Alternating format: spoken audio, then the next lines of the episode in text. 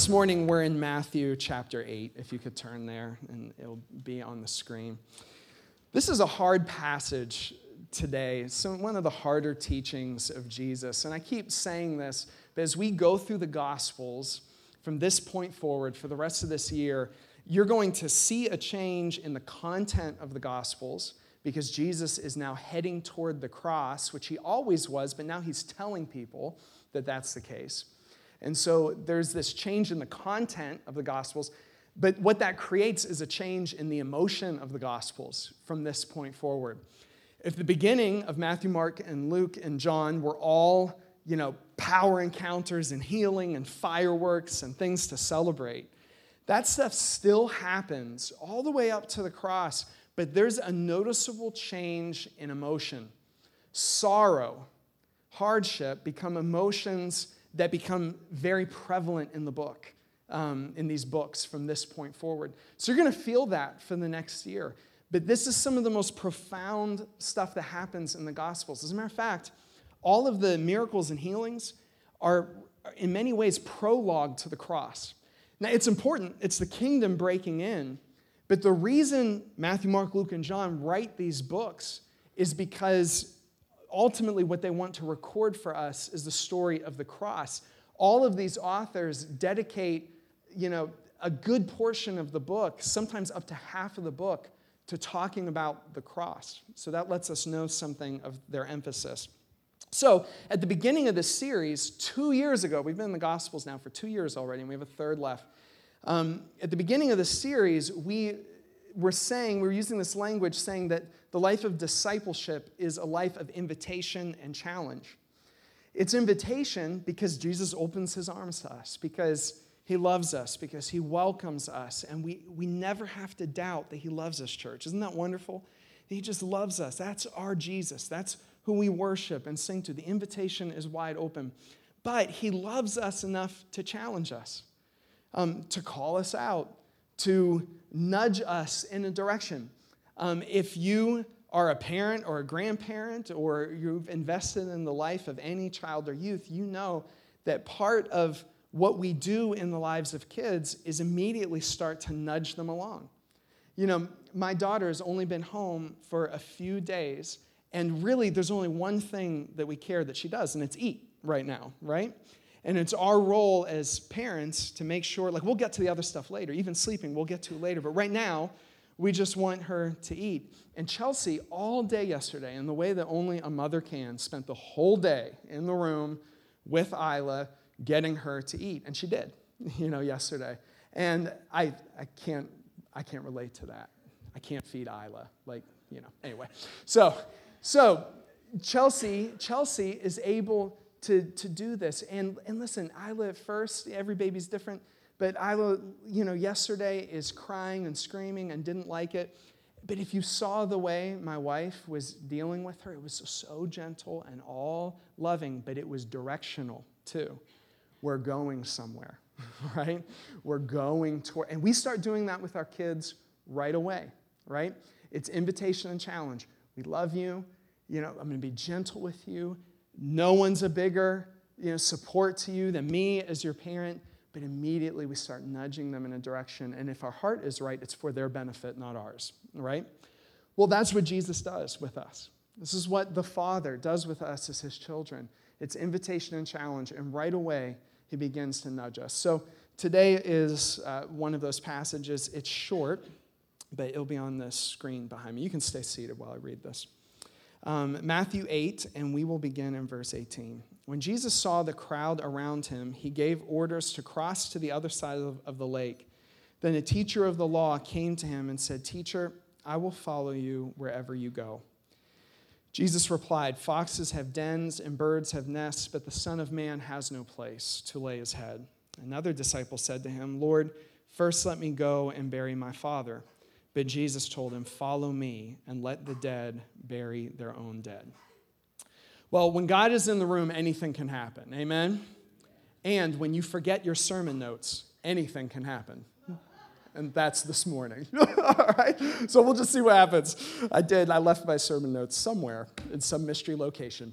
Okay, so my one my main idea this morning for us is that jesus in the life of discipleship calls us beyond expected comforts and expected customs to an unexpected cross.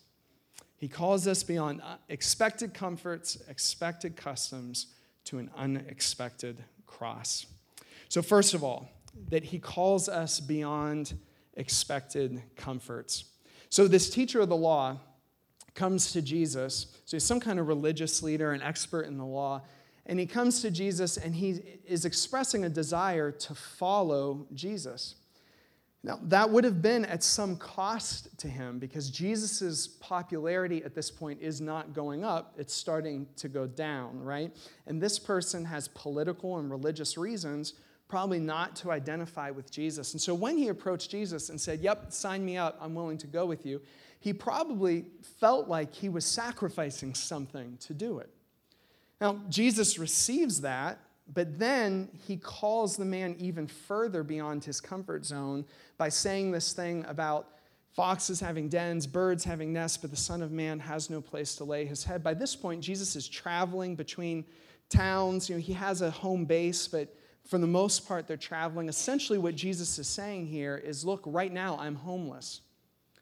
And so what he says to the man is, I'm glad, you know, that you're willing to identify with me and sacrifice some, maybe socially, but are you willing to sacrifice materially too? Jesus is just saying, look, if you want to be with me, you need to know this, that right now I don't have a home.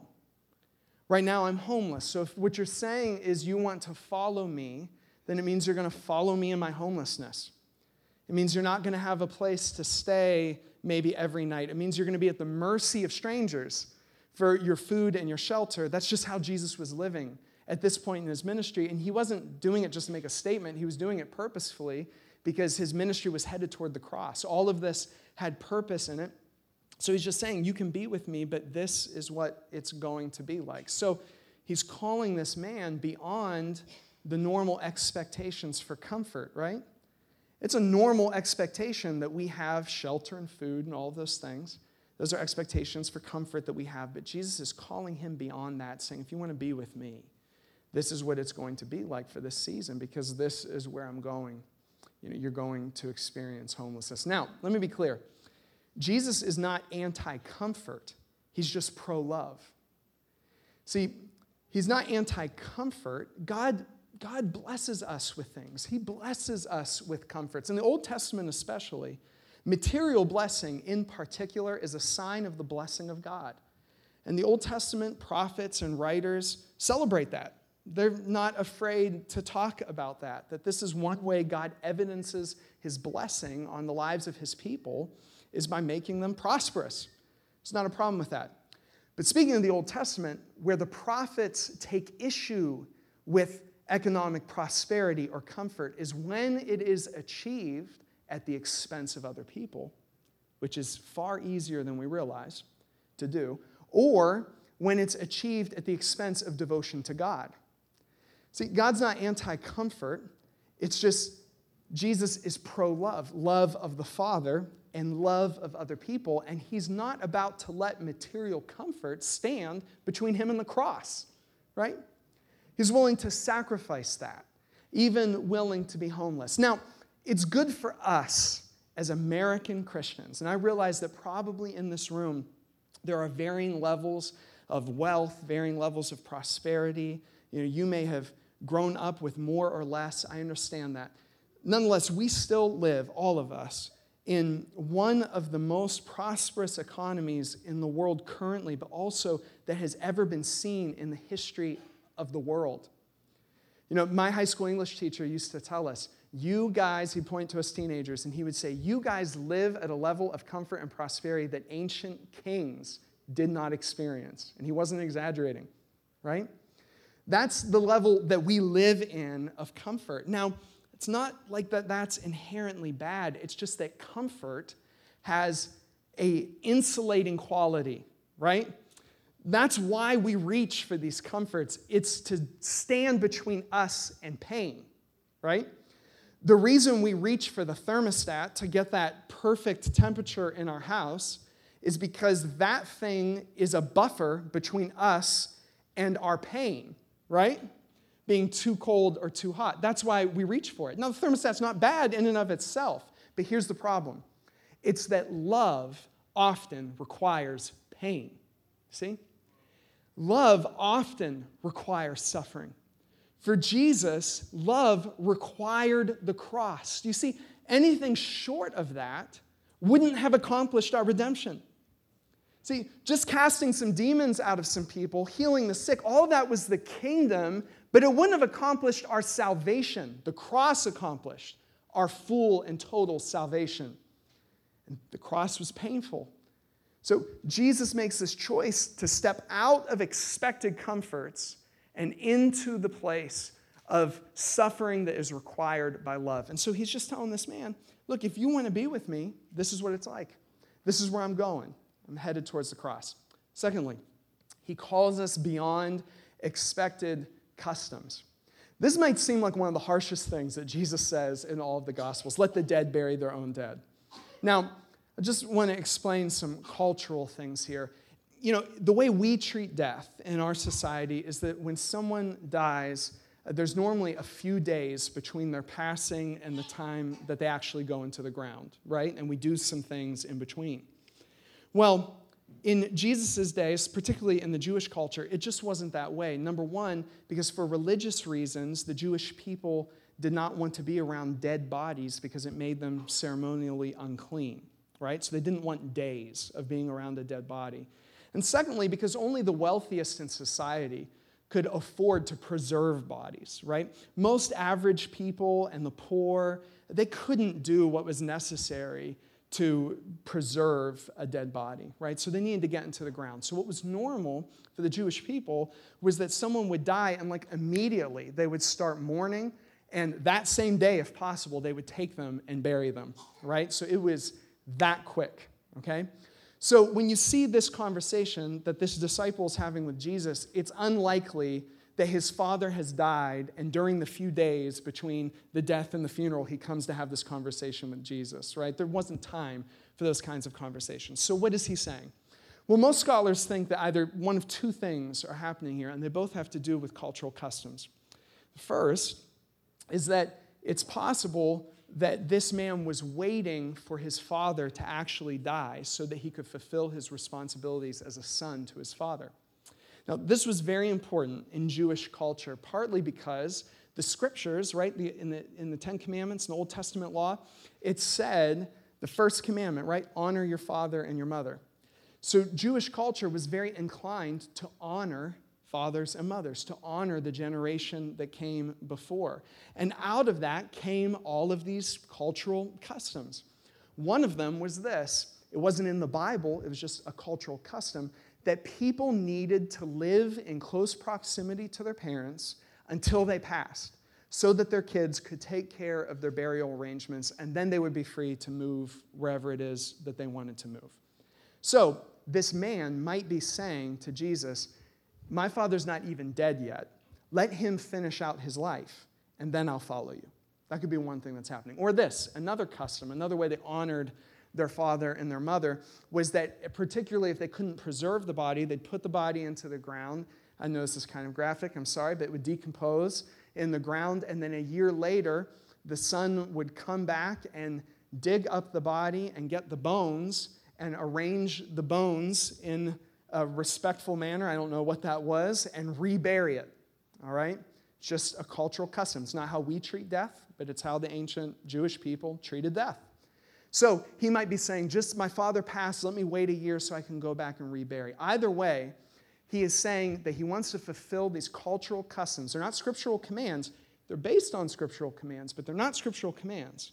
They're just cultural customs. And he's saying, let me fulfill those first before I come and follow you. Now, every culture has these customs, right? Every society has customs about the way we treat death, the way we eat our food, the way we dress, the way we talk to each other, so on and so forth. Do you know this? American culture is, I believe, the culture, uh, the culture on the face of the earth right now that is most aversive, most put off by smell. We are the least smell tolerant people on the earth, all right? I ministered in India like a year and a half ago. They are not that way. all right? And they're just not, you know? CVS doesn't sell as much deodorant in India, I don't think, all right?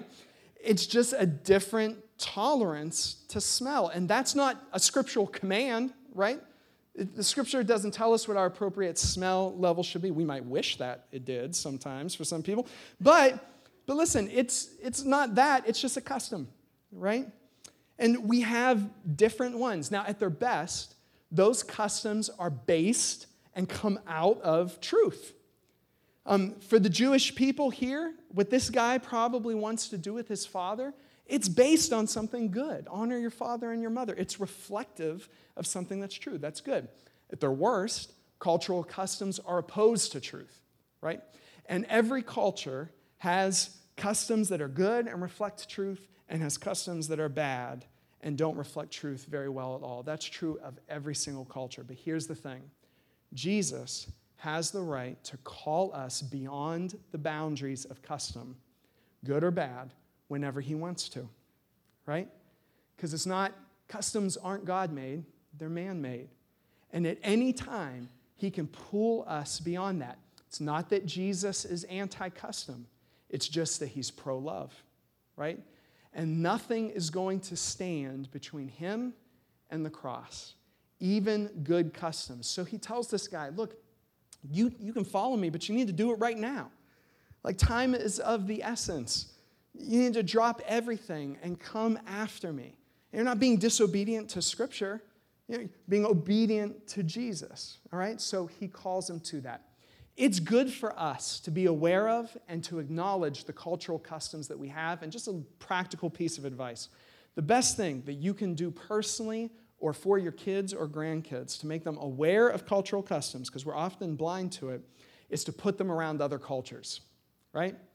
People who are different, richer, poor, different uh, socioeconomic statuses, different races, whatever. The best thing that we can do is be around people who are different than us because sometimes that's the first time we notice that the way we're living isn't just scriptural, some of it is just custom, right? And it surfaces that and it lets us examine it. Now, this is a hard call that Jesus makes, right? To go beyond comforts and to go beyond customs. As a matter of fact, it's very hard for Americans because our customs, which sometimes we refer to as the American dream, right? It's the stand, and the American dream is different for different groups of people in the United States. But whatever it is for you culturally or socioeconomically, the American dream is what success looks like in our culture, right? But our customs, the American dream, is very informed in the United States by our comforts, right? The more comforts you have, the more you achieve the custom, right? The American dream. That's just how it works for us. And then here comes Jesus asking us to go beyond both of these things to something different. And what is it? Well, here's what he calls us to an unexpected cross. Let me remind you, we already saw this in Mark chapter 8 uh, when I preached on this passage, I said that the call of Jesus was to do, um, was to die, do like, and deny. But he says this Whoever wants to be my disciple must deny themselves and take up their cross and follow me. Now, when I preached on this a few weeks ago, here's something I didn't get to say. Why does Jesus in this passage talk about a cross in particular? Why didn't Jesus just say to the disciples, if you want to follow me, you're going to have to die for me? Why was he that specific? You know, to say the cross. So we almost glaze over it because we hear the cross, we sing about the cross, we wear the cross, you know, all those kinds of things. We don't even notice it. But think about a minute how this would have hit the disciples' ears. Listen, somebody will die in glory for a good cause, right? if someone is persuasive enough, they can convince a whole room of people to die in glory for a good cause, right? To be like the characters we see in movies, who, even if they die in the battle, they died in glory, right? They died getting the victory. You know, they died looking awesome with that sword in their hands, right? You can convince people to die for something if that's what it looks like. And as a matter of fact, I think some of the disciples had already signed up for that. They were fine with the thought of dying in glory for Jesus. Now, Peter, he chickened out, but he even said this to Jesus on the night of his betrayal I will do anything for you, right? It was like this where's the cameras? You know? I'm ready to be the star in this movie. I'm going to die in glory. That is not a cross.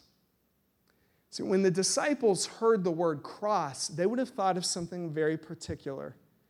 And it was, of a, it was a way of execution devised by the Roman Empire to not only kill people, they didn't need to create it just to kill people. People already knew how to kill people, right?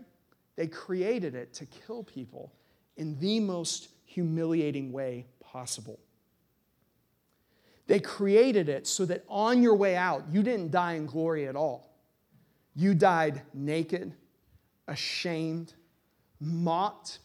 You died as a slave. You died as the worst of criminals. You died as a nobody. So when Jesus says, if you want to be my disciple, you got to take up your cross, what he's saying is, welcome to the nobody club. Because you're going to die, and you're going to die like a nobody. You're going to die humiliated. You're going to allow your dignity, even, to come into service of this cause. That's a much harder call, isn't it? It's why the disciples never responded to stuff like this. You know, they just whispered among themselves about who was going to be the greatest, you know? Now, that's kind of heavy. Feel it in the room. Ugh, all right? Here's the thing this is good news.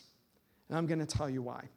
See, most of the time, I think that many, many Christians don't want to respond to Jesus in a disciple Lord relationship.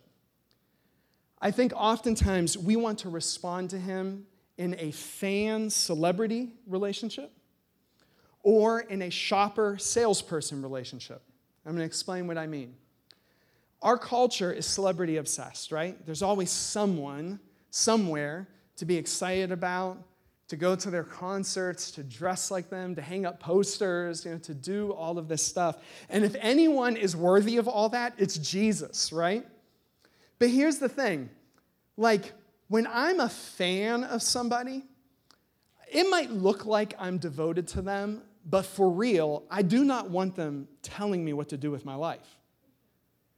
See, I'm not their fan because I want them to be in charge of me. I'm actually their fan for me.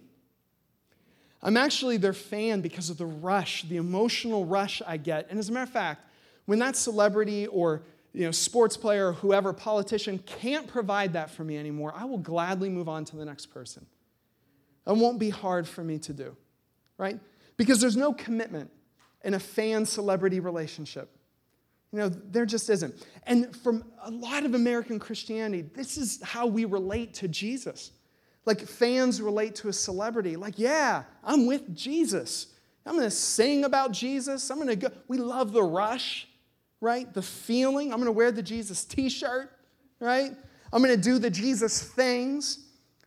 But if Jesus starts acting like a Lord, which he is, then it starts to get uncomfortable, right? Or we relate to Jesus in this shopper salesperson relationship.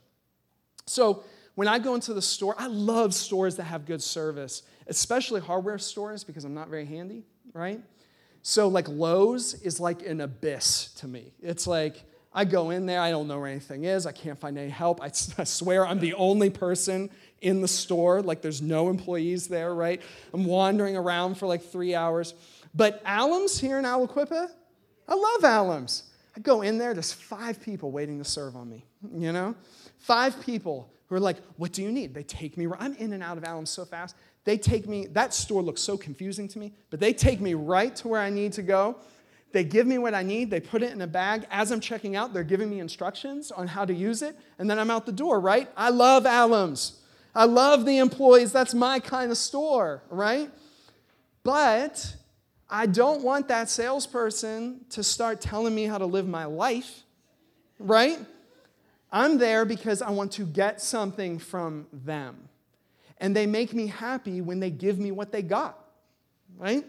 That's how the relationship works. If, and they, for many American Christians, this is how we relate to Jesus. And listen, this one's hard because guess what? Jesus loves to give us stuff. He does. Don't doubt that. He's a great giver, He's the best giver.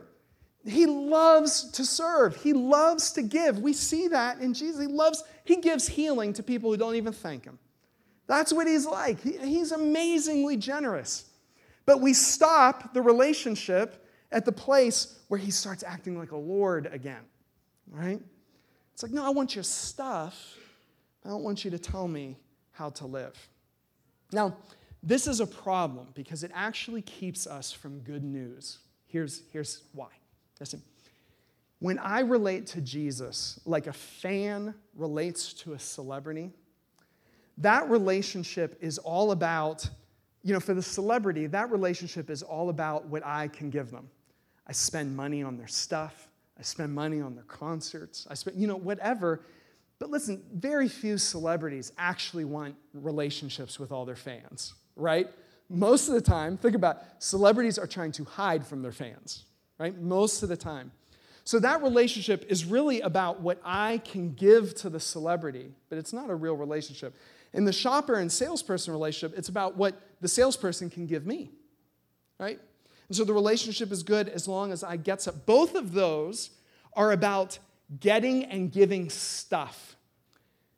Guess what? Jesus does not just want your stuff, church. You know what he wants? He wants you. He wants you. He says something that no celebrity in their right mind ever says follow me. Follow me. You, come be with me. Come walk with me. Yeah, you're a little annoying. You're a little messed up, a lot messed up. But come follow me.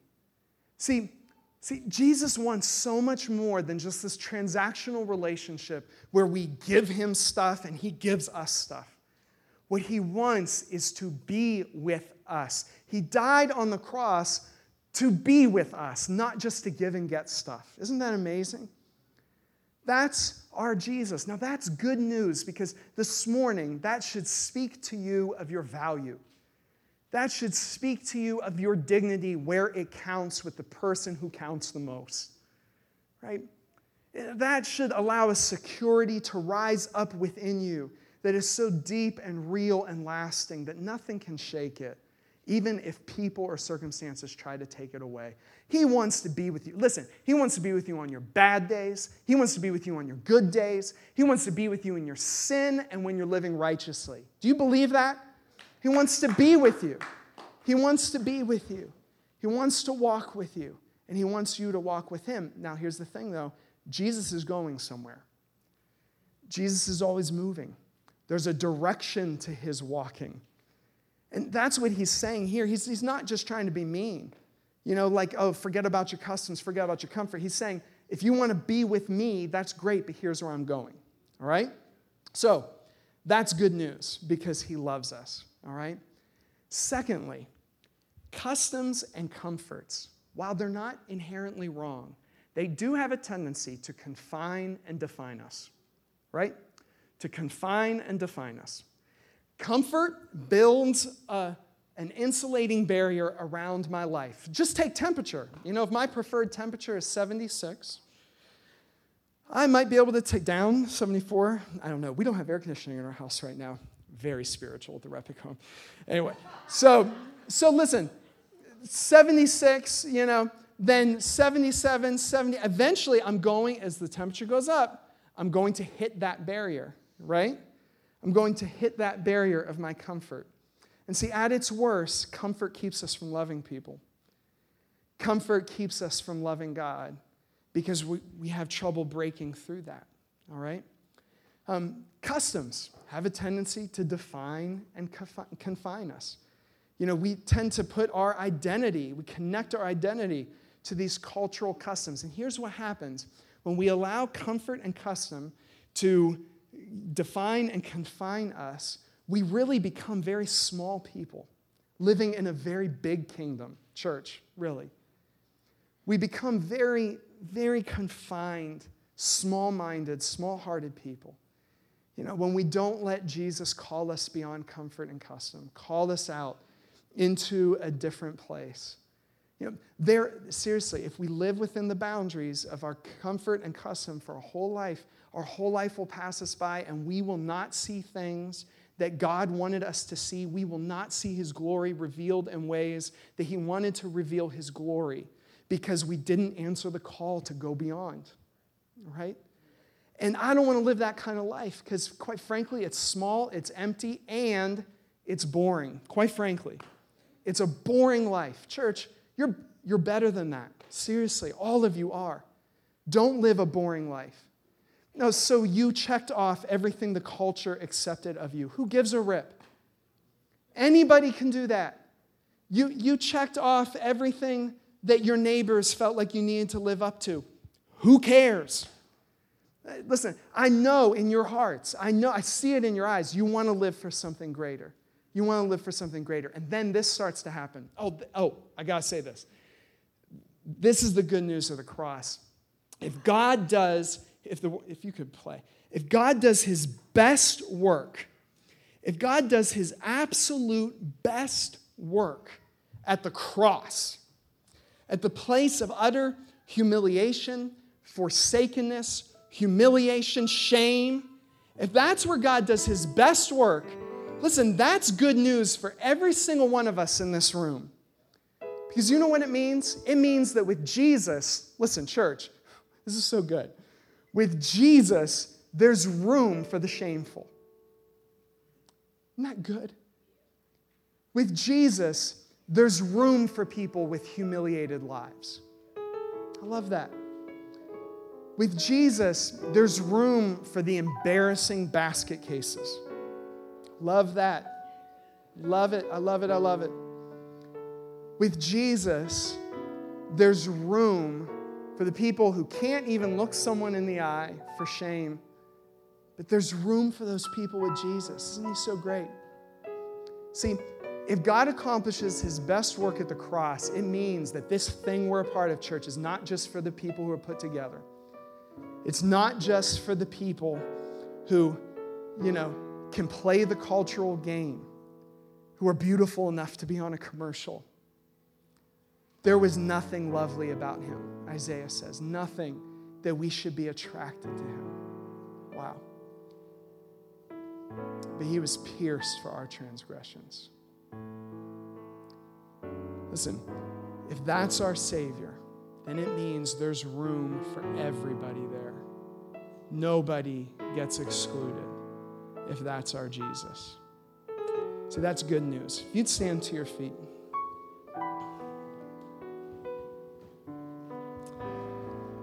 Sometimes when I preach, I'll just say this as I close. I have two dominant feelings often when I'm preaching. The first is that it's like um, a labor room, which I was just in one of those. It's intense, but it works. All right?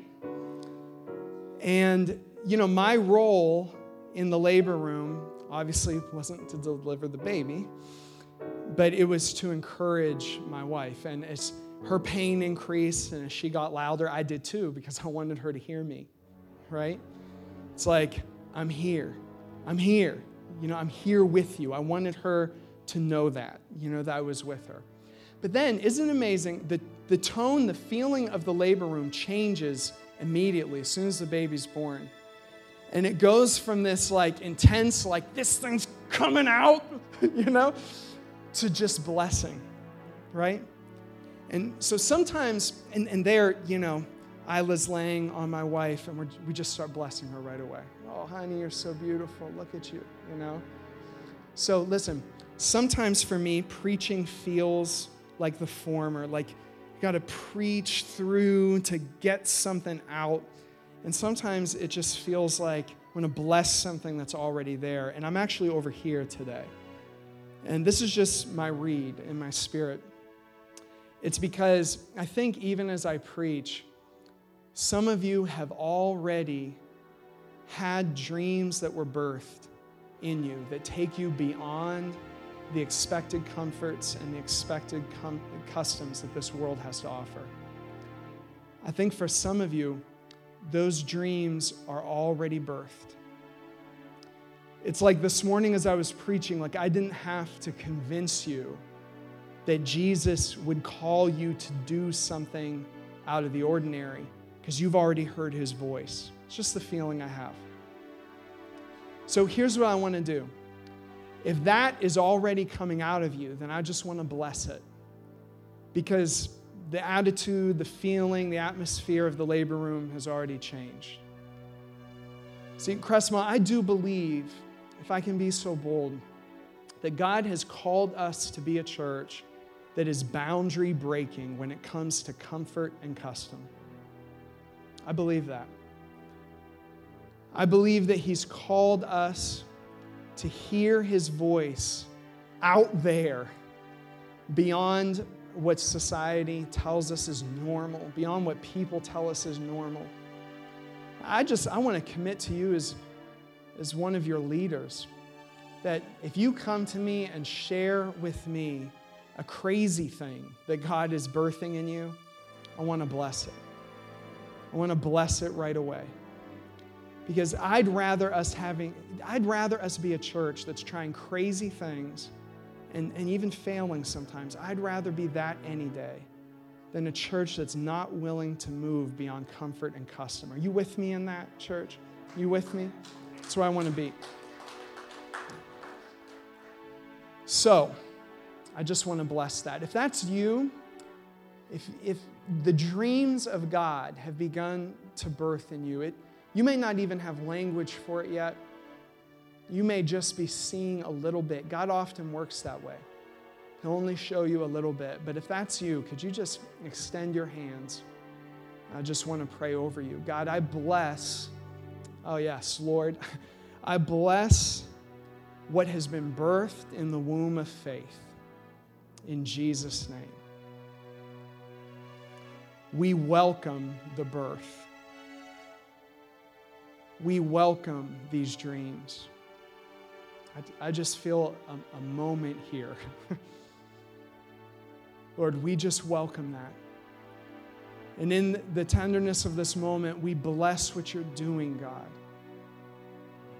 Lord, just like parents come to wrap around an infant and protect right away, Lord, we just use our spiritual authority that's been given to us by Jesus to declare protection over these new dreams, over these hopes. Lord, they're young, they're fragile. Lord, maybe there's a story of pain behind it, but God, we just stand around it as a church community. And we say, Lord, would you protect and would you guide? So, Jesus, we bless this and we ask that it would grow to maturity.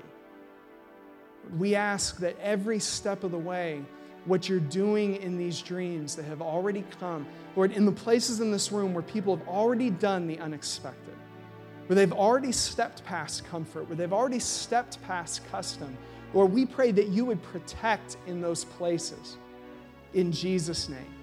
Lord, protect from the judgments of people. Lord, they don't understand. Jesus, you said that on the cross. Forgive them, for they do not know what they're doing. Lord, when we choose a cross instead of comfort and custom, sometimes even our closest uh, friends, our closest family do not get it.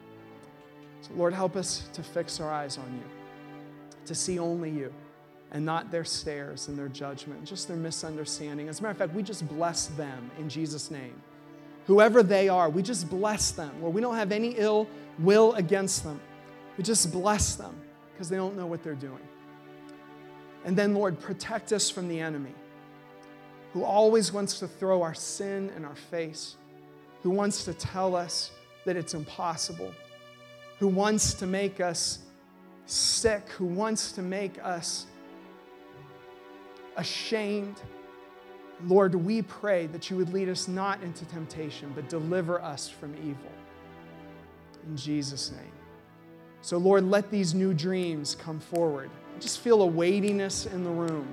There's new dreams here. Let those come forward. In Jesus' name we pray. Amen. Can we just give God praise today? We bless you, Jesus. Amen. Amen.